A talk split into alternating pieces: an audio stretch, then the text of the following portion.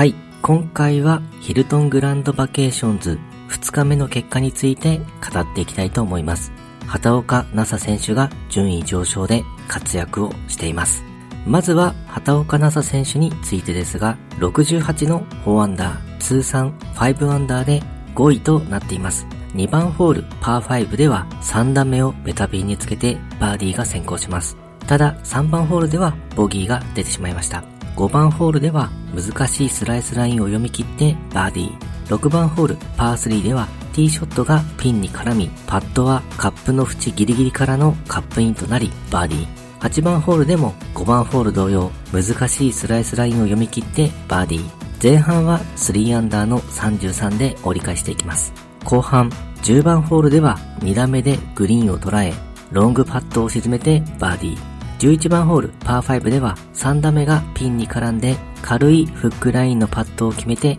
バーディー。14番ホールではティーショットにミスが出てしまい、レッドペナルティエリアに入ってしまってボギーが出てしまいます。6バーディー、2ボギーという内容でした。プレイを振り返っては、バーディーが6つ取れて良いラウンドだった。3、4メートルのパットが昨日よりも決まっていた。とコメントをしており、3日目に向けてはトップと離されないよう伸ばしていきたいと意気込みを語っていました。初日はなかなか噛み合わない場面が多かったですが、2日目は6バーディーと素晴らしいプレーを見せてくれました。トップはブルック・ヘンダーソンで11アンダーとなっているので、6打差になってしまいますが、まだ残り2日間あるので、スコアを伸ばしていってほしいですね。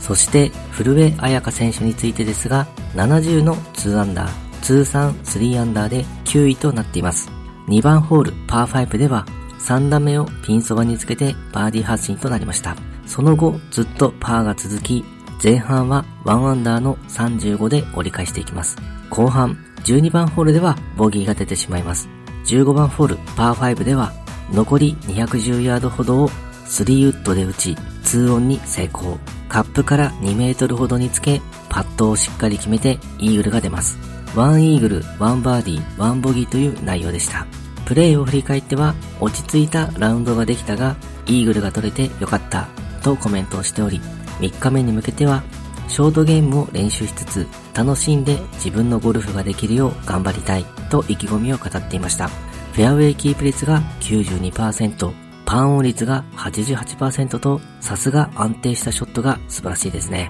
トップとは8打差となっていますが、残り2日間でできるだけ追いついていってほしいです。